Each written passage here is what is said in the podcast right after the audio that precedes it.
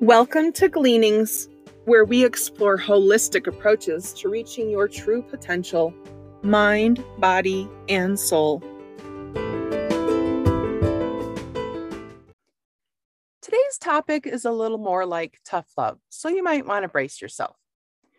So often, when we battle with anxiety, before we learn tools and techniques like those found in Ground Yourself, we act in less than pleasant ways. Our first victim is always ourselves. We belittle our efforts and beat ourselves up on a daily basis. The you're not enough talk is constant and relentless. As time goes on, and especially when circumstances become more strained, this internal dialogue may then spew out onto those around us. This can look like constant negativity and criticism, degrading comments, or even harsh words and actions.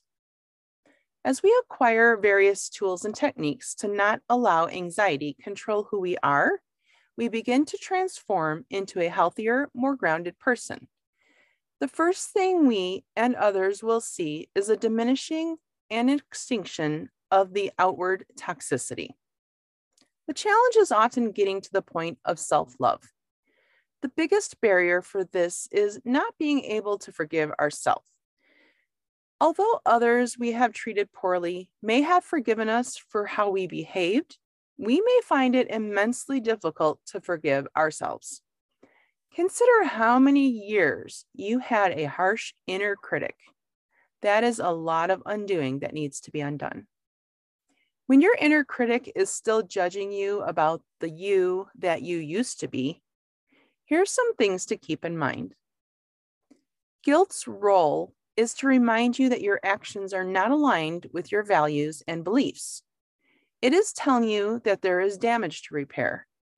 After you've stopped the unaligned and damaging actions and asked for forgiveness, guilt no longer has a purpose.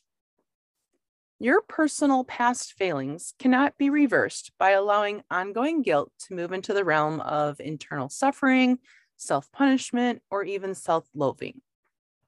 Keep this precious gem in mind. We are all here for a unique purpose.